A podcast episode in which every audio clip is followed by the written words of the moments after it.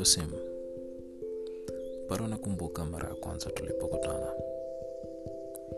Ulikuwa ni kifaa chenye thamani kubwa sana ambayo ulikuwa unapatikana katika maduka ya Samsung na Tecno. Nilikuwa ni mtu ambaye ningeweza kukumbuka namba za simu za rafiki zangu kutoka kwenye kumbukumbu zangu akilini. Kipindi umetoka, sina budi kusema kwamba touchscreen yako ilikamata macho yangu. Lakini nilikuwa bize sana kujaribu kuandika ujumbe mfupi kupitia flip yangu ili kuanzisha kitu kipya. Lakini nilipokuja kukushika mikononi mwangu vitu vikaanza kwenda mbio. Haikuchukua muda mrefu kabla hatujaanza kufanya kitu kila kitu pamoja kuanza kutembea muda wa chakula na marafiki zetu. Kwenda mapumzikoni. Kila kitu tulifanya pamoja. Mwanzo niliona kama ni kitu cha ajabu vile kwamba ulitaka kuja na mimi kila ninapoenda. Nikienda bafuni upo. Nikienda msalani upo. Lakini leo hii ni kama muda wetu pekee wa kuwa faraga mimi na wewe tu. Mimi na wewe ni watu tusiotenganishwa. Wewe ni kitu cha mwisho nagusa kabla sijaenda kulala. Ni kitu cha kwanza nashika ninapoamka asubuhi. Unakumbuka appointment zangu na madaktari? Unakumbuka orodha zangu za manunuzi unakumbuka tarehe muhimu kwangu. Unanipa gifs na emoji za kusherekea kama birthdays anniversary parties ambazo naweza nikawatumia marafiki zangu. Ili wasiumie na mimi nisiumie ninapotuma text badala ya kuwapigia simu. Ili wafikirie kwamba oh, amejali amenitumia hata emoji. Unaifanya kuwa rahisi hali yangu ya kuogopa watu ya kukaa mbali na watu. Kwa kuwa ninapotuma emoji wanafikiri kwamba nimetulia na kuwafikiria na kuwajari sana. Sipingi kwamba wewe simu ni kitu kizuri sana. Ni kitu ambacho hakina ubishi. Sio tu unaniruhusu kusafiri katika muda tofauti tofauti na kwenda mahali tofauti tofauti.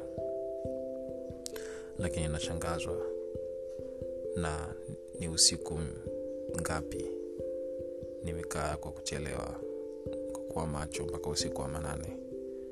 Masaa matatu kupitiliza muda wangu wa kulala nikiangalia skrini yako.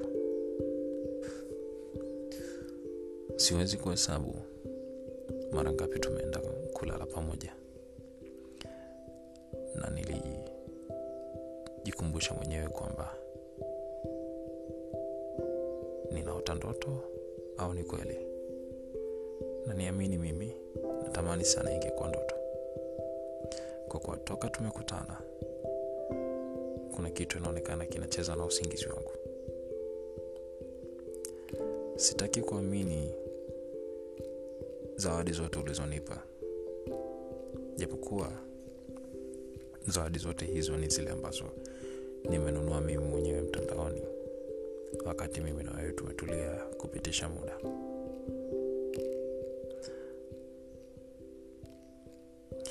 Asante kwako. Sasa hivi sitokaa kuwa na mawazo mengi ya kwamba niko peke yangu. Muda wowote nikijihisi upweke au kuwa na hasira unanipa game au habari au video yoyote ya kuchekesha ili kuniondoa katika ile hali ya upweke. Na vipi kuhusu upweke ule kubuhu miaka michache iliyopita nilijikuta mara nyingi sina namna ya kupitisha tu muda pale ninapokuwa na upweke au ninapokuwa na mawazo mengi. Wakati mwingine nilikuwa nikiingia katika elevator ya ofisini na sina chochote cha kuangalia lakini mtu mwingine aliyopo pembeni yangu kutoka ghorofa ya kwanza mpaka ya sita sasa hivi hata sikumbuki mara ya mwisho nimekuwa na upweke. Lakini pia sikumbuki vitu vingi.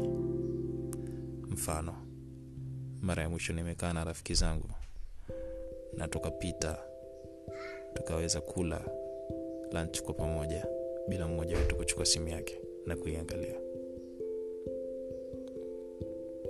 Sikumbuki ilikuwa najisikia vipi kuweza kusoma gazeti na kulimaliza kutoka mwanzo mpaka mwisho nikiwa nimekaa mahala pamoja. Sikumbuki hata nini nimekisema katika aya iliyopita kabla ya hii. Sikumbuki hata teksti ya nani nilikuwa naisoma. Kabla sijafika hapa nilipo sasa hivi pointi yangu ni hii. Nahisi kama vile siwezi kuishi bila wewe. Na hii inafanya ngumu sana. Ninapotaka kukwambia kwamba mimi na wewe tumefika mwisho inabidi tuachane